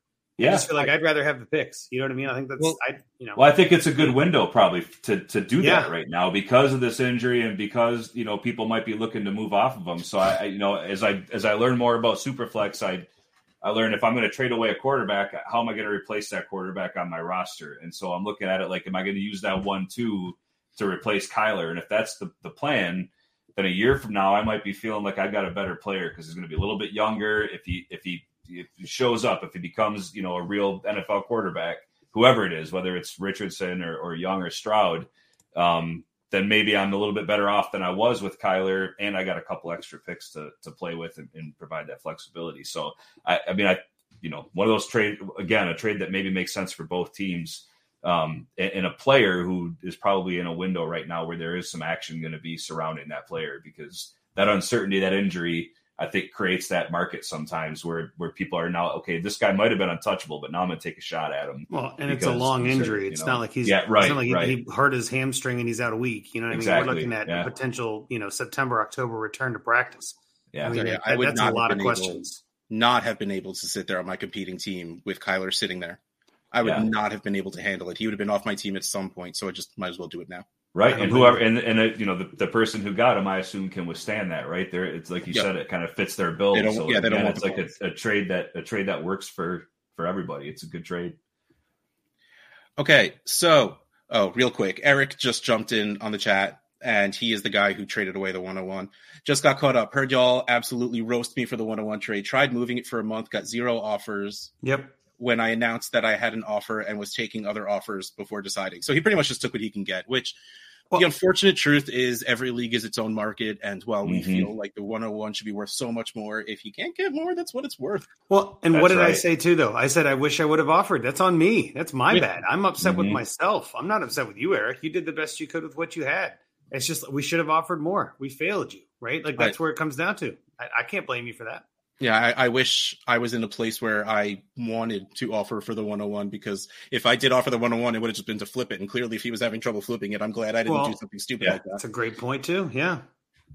Yeah, Okay. you're right. Every league is its own market. That's super important. That's knowing your league mates and understanding, you know, who who you can make a trade with, when and how. And uh, yeah, I'm not I'm not roasting anybody for trading away the one one. I just would rather have the one one in that trade. That's all. Yeah. Okay, so let's move on to listener questions. We actually have a bunch of them. So at Geronimo Rambles, where would you draft Richardson in Superflex? What is useful info from the combine? Oh, and also I asked people what their favorite snack food is and whether is their favorite topping on a burger. And he said his favorite snack food is coffee. I guess I don't hate that. I love me some coffee. Burger toppings, jalapenos of all types. And someone later says banana pepper. So we got a lot of spicy burger people. I love it. Um, so Richardson in a super flex. Like I have spent the past month, like ever since the season ended, before the season ended, like it has always felt like the top three was going to be Bijan, Stroud, and Young. And I still feel like that's probably the case, assuming the draft doesn't tell us something different. And after that, I assumed it was those three, you know, non quarterbacks JSN, Addison, Gibbs, in whatever order you felt like. I think Richardson might jump them now. hmm And it's absolutely double counting because we knew he was athletic. That is not at all a surprise, which is why I don't think there is any useful information from the combine. like most of these guys just show us what we know. And, but I should say, since we can't really make any educated decisions because all we could do now is wait until the draft and have the team show us what they think of what they saw. Right. I do still think that boosted Richardson's value. I think he's the 104. And it kind of makes me a little happy because I traded for a bunch of 104s and fives, hoping to get either Addison or JSN. And the ones I got the 104 in, that value boosted by becoming a quarterback. So I'm, I'm loving that. Do, do either of you, I guess Josh, go first, have any feelings about Richardson and where he might be drafted? I well, I think you're right. I think he moved up the. I think he moved up the board. I think that there was a time, you know, a month or two ago where I was hoping I might get a shot at him, even in the in the you know end of a first or early second of a rookie draft, and that's those days are long gone. That's just that ain't happening anymore. Um, I I might even be willing to go as high as the one two for him, assuming Bijan went one one. If I was picking one two, I might even take him there, and and and I, it's a it's a dice roll for sure. I recognize. I think Stroud is. I, I think I might prefer Stroud. Um, I think he's maybe the safer player, but a guy like Richardson, if he hits, I mean, I, I like that risk. I like taking those gambles with those with those picks, and you know that if a guy like that hits with that athleticism, which again we all knew, you knew he was going to be athletic, but if he figures out that completion percentage, he's got the potential to be, uh, you know, a, a team changing kind of draft pick for you. I think so. I, I'd be willing to go as high as maybe even the one two. I, I like him. Well, my thoughts are going to start with I, I hopefully are not. I'm not going to trigger you too much in this, Russ. But I've got two words for you: Malik Willis. Yeah. Anybody remember Malik Willis last year? This time was supposed to be the number one quarterback and a very slam dunk pick, and everybody, all the talk, all the hubbub, everything coming out of the combine, even everybody was talking about Malik Willis is going to be high draft. And I know a couple people, Russ. I think you might have been one of them. Uh, had a draft before the NFL draft and took Willis really high. I, I saw it happening all over the place 102, 103, 104, somewhere in there. Uh, I think I took him at the 110 or 111, right? When after the NFL draft, because again, it's just, it's still a quarterback in, in Superflex. And I know last year's class is not this year's class. I'm not trying to say that. Mhm. I'm just saying that sometimes the guy that gets hyped, it doesn't quite follow Yeah. through. And I think sometimes that double counting really burns some people. And I think that's that's what I'm worried about with Richardson. Not at all apples to oranges. I get all that. I get all that. Not saying he is Malik Willis. I'm not saying that. Mhm. I'm just saying that we all expected Richardson to do this, and then when he does it, we all kind of get our panties in a bunch and go, "Oh my god, he did that thing we thought he would do. Rank him higher." Wait a minute, dude. We already Right. did that though. I thought I thought that's why he was in the first round of, of rookie drafts because he was going to be a top ten quarterback. But we still we still thought that his talent was raw and he might need to kind of wait a little while or he had to fit in the right system and all that. That is all still true. None of that information has changed. Yep. Literally, we have no new data points other than he did the thing he said he we thought he would do. Um, he could still go to a team where he doesn't get to start, and he could still go in the third round. We, I mean, Mhm. again, the NFL draft is crazy. Um, the one thing I will say to this though is none of that matters in your league either. Uh, value is all a perception. Value doesn't Mhm. exist. It's all about how you perceive the value. So if somebody out there is willing to double count Richardson and move him to the 102 and think that's where he's worth in a devy league or something, if you've got him, I'm fine to get off of him for that. Like, okay, Mhm. that's fine. That's his ceiling. I don't think he's going to go 101, right? Like, it, but again, it, it's all about perceived value. It's all about what you think the other guy thinks of the player, right? This is all made up.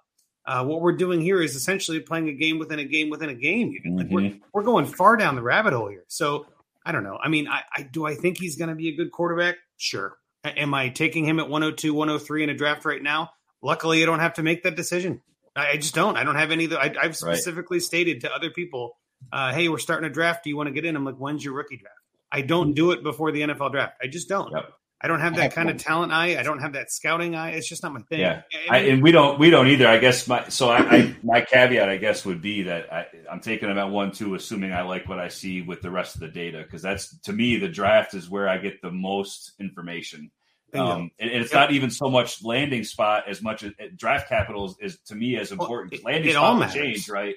It- yeah, totally. But but um, to, the draft capital is so much more important to me only because that's where teams speak. They they they Yep. lie about everything else, right? But they're going to speak through their their draft picks. They're going to speak through the guys they sign and cut and trade for, and, and they can't that they can't lie about that, right? So if a team takes them high enough and they see it, then that might bump them up for me. But I agree with you 100. percent I don't like drafting before the the NFL draft because I don't have that scouting eye either, and that I like to see what the NFL thinks of them, which also is kind of part two of that question. the, the useful info from the combine to me really height and weight because there, you you get a true measurement that you never get from the schools when you're looking at you know all fall through the NCAA season. Like I want to know what size they really are. I got to wait for the combine, and that's really the, the most to me the most useful information that probably comes out because it's a true Well- measurement. You hope. I'll piggyback on that and just say that the bad news is all that's useful from the combine. The good news is Yeah. most likely stuff we already knew. Uh, bad news, slow speeds, uh, people that don't run or give bad interview answers, which we've seen a couple this week too, right? Where it's just like, why would you say that? Like, what? So there's some of that stuff between the ears that just causes question marks, right? Mhm. And even to kind of go back to Richardson, but just kind of, you know, in general, there are four main things I look for in a draft prospect it's film, there's analytics, there's draft capital, and landing spot. We only Mhm. have two of the four, and we've only had those two for months.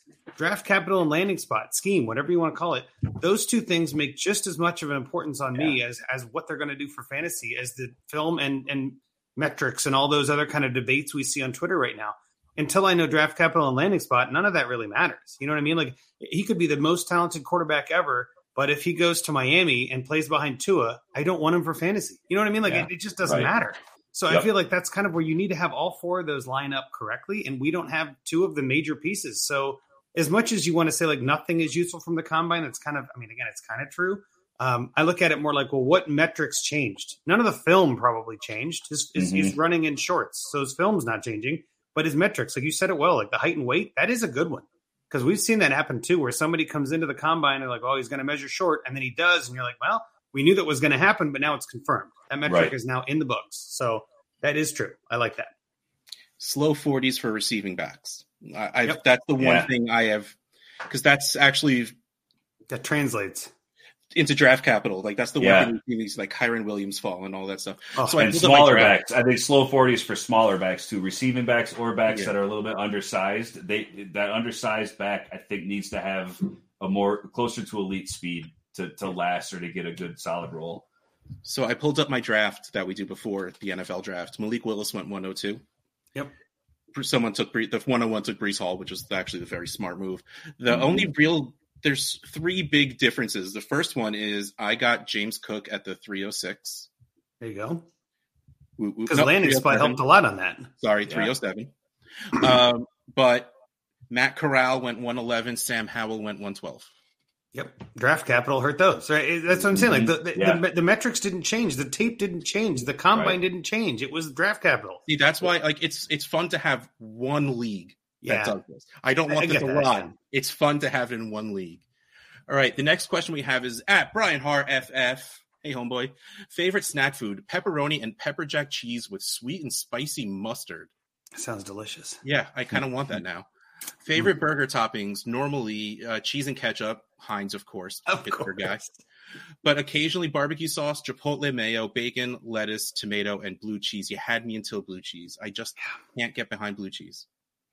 But I'm just love the hungry now. I'm just hungry. So Yeah. Yeah, no. and he just wants us to talk about Saquon and Brian. I love you, and you know I love Saquon, but we don't got time for that right now.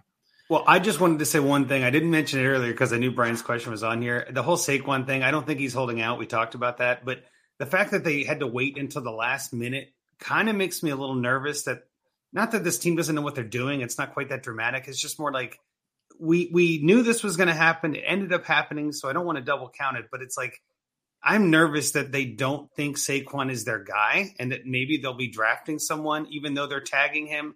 There's some potential that they could draft someone and then trade him. So like there's still some question marks with Saquon, Saquon. But I, this might be a dip in a sense. If somebody's thinking, if they're freaking out, like I'm saying, this might be your chance to buy Saquon. And I know Brian likes hearing that because he's a Saquon fan. So I just Yeah. wanted to put that in there too for you, Brian.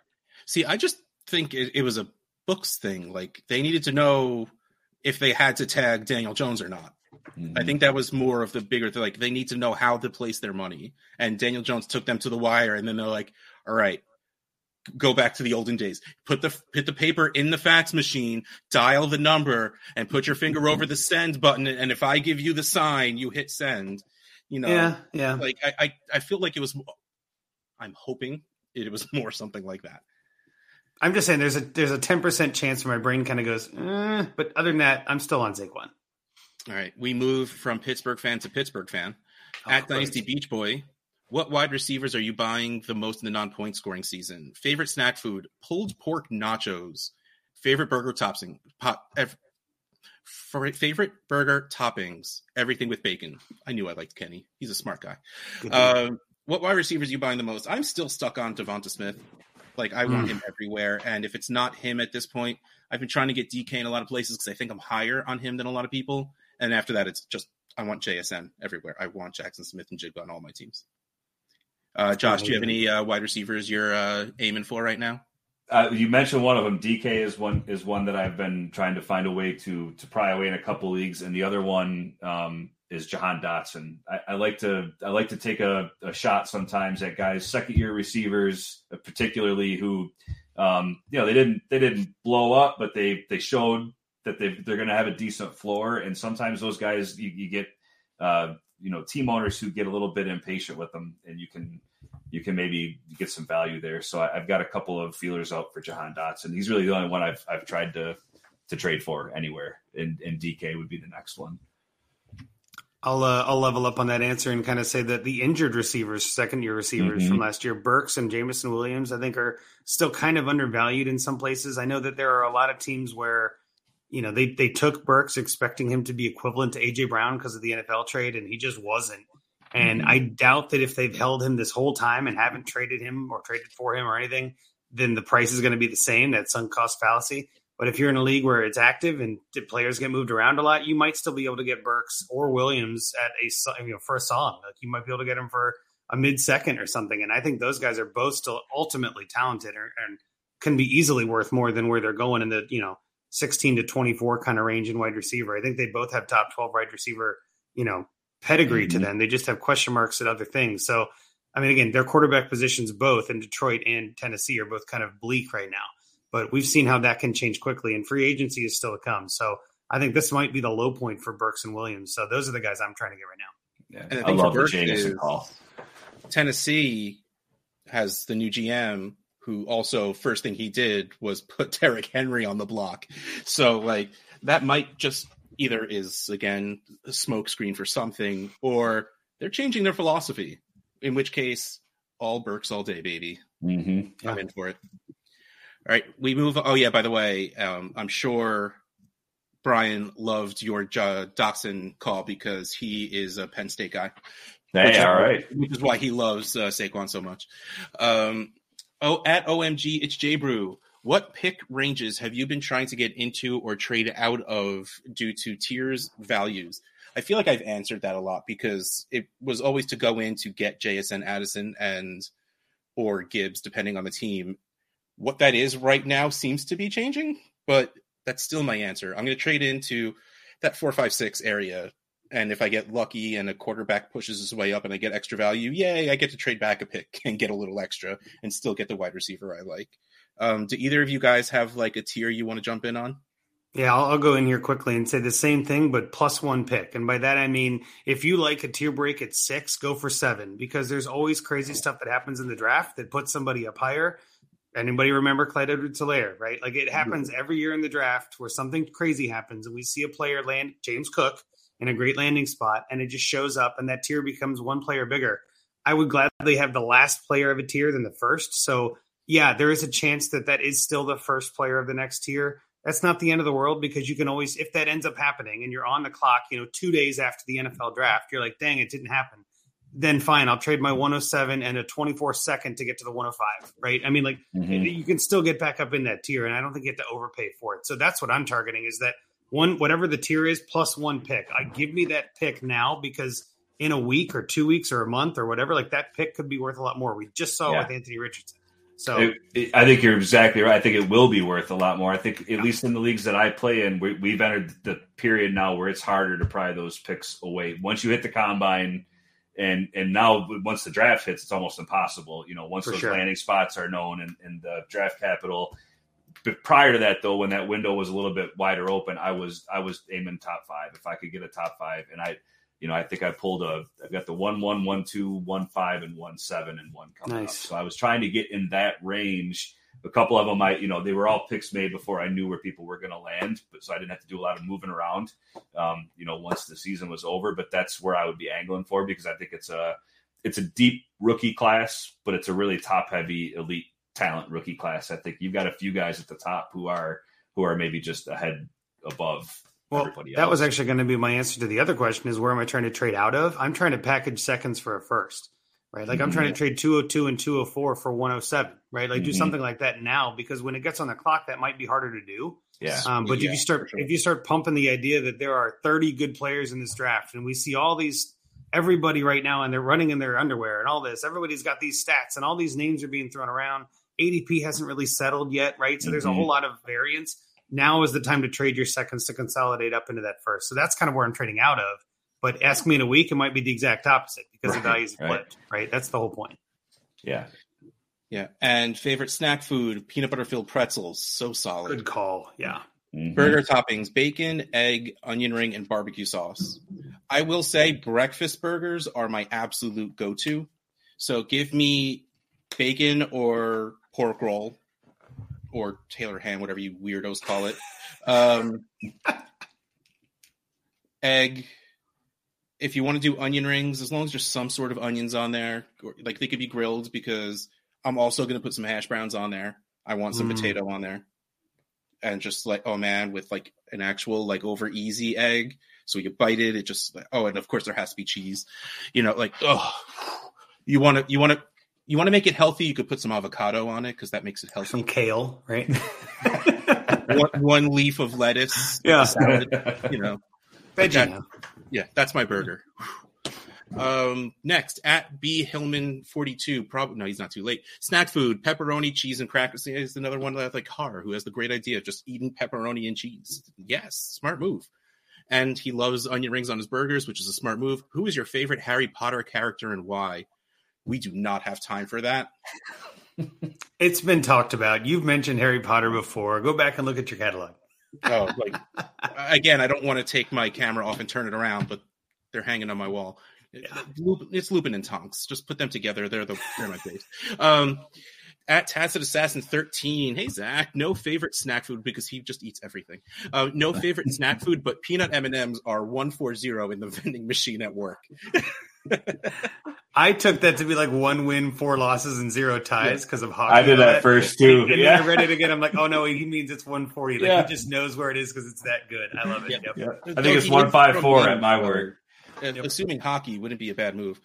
Um, toppings, yes. Again, like if you ask Zach a question, like, "Do you want to eat this or this?" Yes. Like that is like Zach just loves eating food, so he just did yeah. Okay, so his real question is: There a player getting combine hype that you're just not buying into? I don't think so. Like again, I, I we're double counting Richardson. That's really all I got right Yeah. now because It's, I it's honestly early. haven't paid enough attention because I don't care.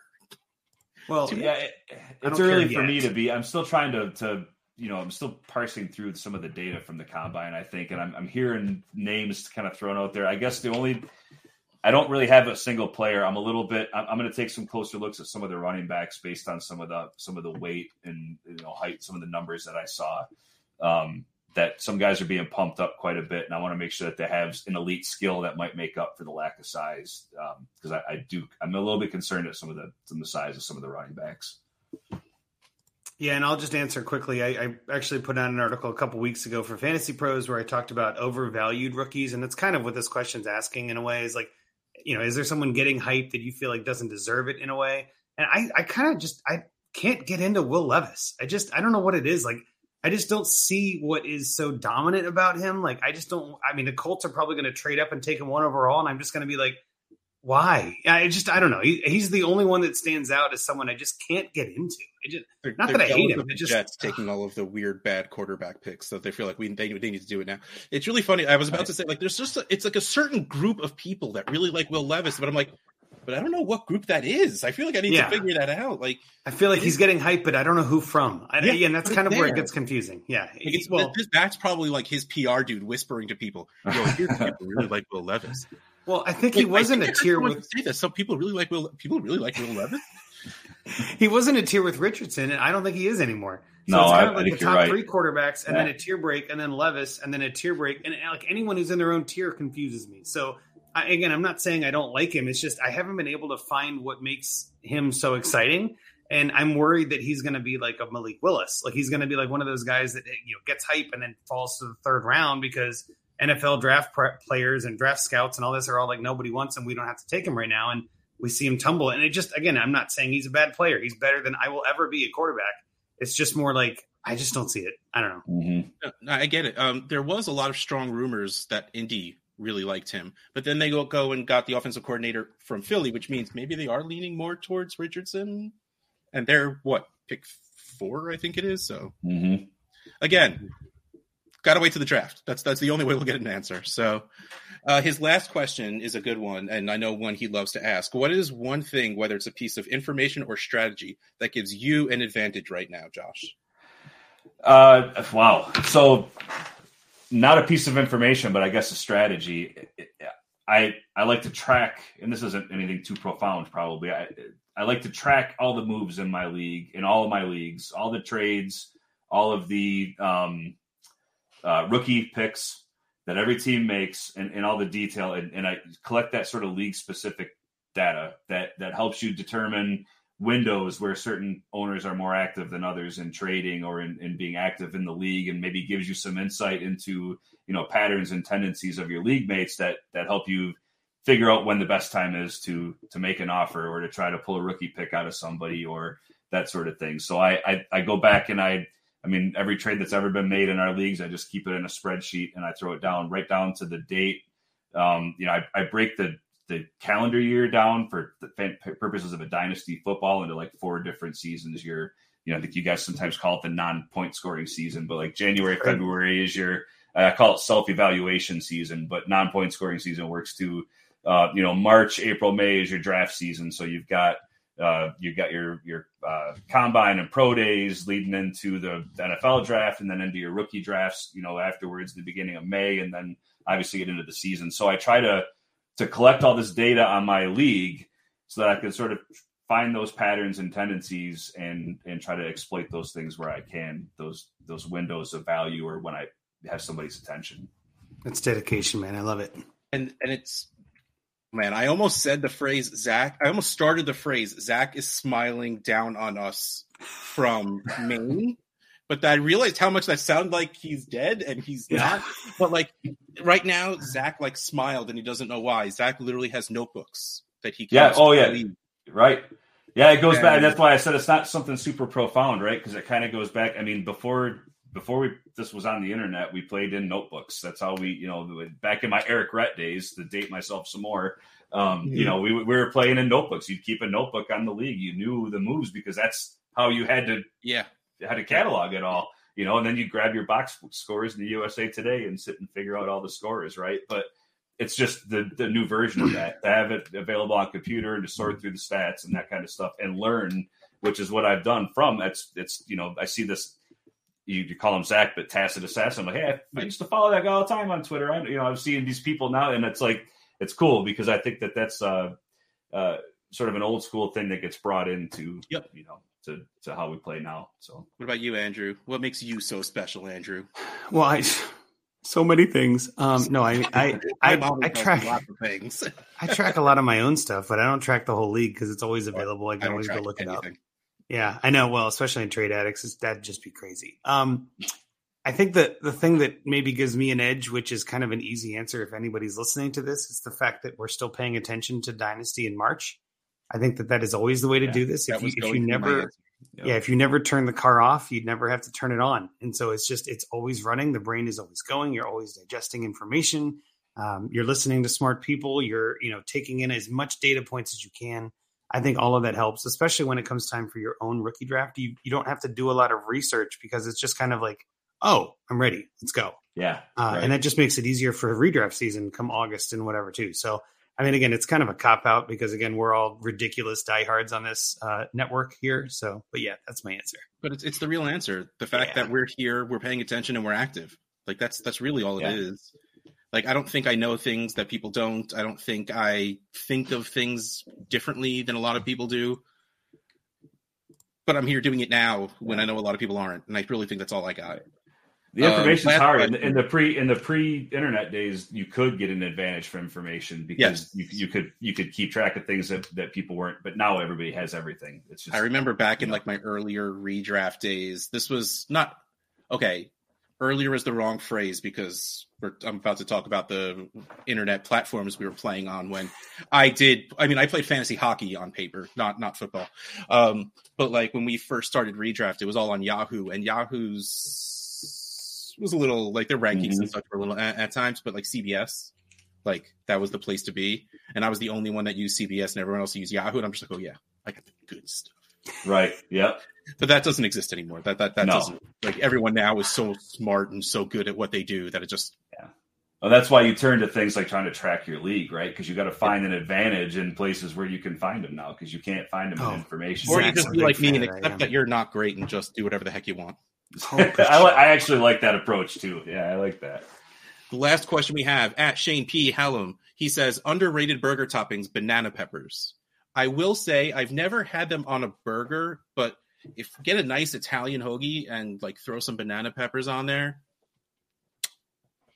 I chef kiss that one. Uh, Banana peppers are good on everything. But now I have to go get them on a burger because I just said out loud I haven't done it, so now I have to. so I guess that's what I'm having for lunch tomorrow. Um, what is the latest 2023 pick you'd give up for a 24 first? Say you are likely playoff team. I will say the one. Uh, okay, so Bijan, three quarterbacks, the three guys I've mentioned 16 times, Will Levis. That ninth pick is going to be for right now in my head. It's Quentin Johnston. and I like. I'm a sucker for the X body type. I can't help it. He looks like the prototypical X, and I love it. So I'm going to put him there. So 110, and that is super late anyway. Like last year, it was like the 103. like now, but like the 110, I would see if I can get something else added on top just to see if I can. But I would send the 110 for a 24 first and probably feel okay with it. Yeah, I don't I don't hate that. My answer was going to be somewhere in that late first, maybe the 112, 111 answer. But I mean, ultimately, you're you're losing a lot of value just not having that player on your roster if you're trying to score. I also think there is that time, you know, value, whatever you want to call it. I Time mean, is money, baby. 23 firsts are worth more than 24 firsts in Mhm. general, right? So you kind of have to be able to predict where the 24 first is going to fall. And like you said before, Russ, you really can't. Um, there is a chance that you're trading the 110 for the 112 next year. That's not a that's not a win. Um, so again, I feel like you got to have a lot more information than we can possibly have. So I'd really rather not trade any 23 first for a 24 first, uh, unless there's some reason to do so, or I'm rebuilding and I have you know eight 24 firsts and I'm looking for a ninth. That's worth it, right? Like some of that stuff to have a J Mike Invitational. But otherwise, I'm I'm sticking in 23, and I I always have that answer. Even last year with the class being kind of down, I was still like, no, I'm not trading out to 23. I want the player. I want to see what I'm getting into. You know, I don't I don't want to wait another year and kick, keep kicking the can, which I see a lot of teams doing. That's fine. It's just not how I want to play it. I want to see the player. I want to see the points. Mhm. See, Yeah. yeah. for 112, I like the idea of pushing it a year back because while again you have no idea what next year brings, It's it's likely a better. good chance it's not going to be the 112. That's Like, what I mean. That's why I said 112. Like pure odds, like it shouldn't happen unless Mhm. it's J Mike's. Then it probably will. All right, what about you, Josh? No, I was at the same place. I was sort of at end of the first round, you know, somewhere in there for me. I think um, that's the kind of trade I would almost rather make when I'm on the clock. I'd like Yeah. to get there, see see what I'm looking at, and then say, okay, you know what, I don't like I don't like my options. I'm going to try to I'm going to see what I can what I can score for next year. Um, you know what I can get extra, or if there's another place in the draft, you know, if you find another another zone in this year's rookie draft where you think there might be some value mid second round or something, can I get a second rounder in next year's you know 24 and I'll give you my 23 uh, late first. But I think you're you're right on the players. I think you've got a, a solid eight or nine um, in a super flex, and after that, I'm willing to start to start thinking about trading that pick. Okay, well, that is the end of the show sheet, and we are going to end the show before we hit two hours, which we are not far from.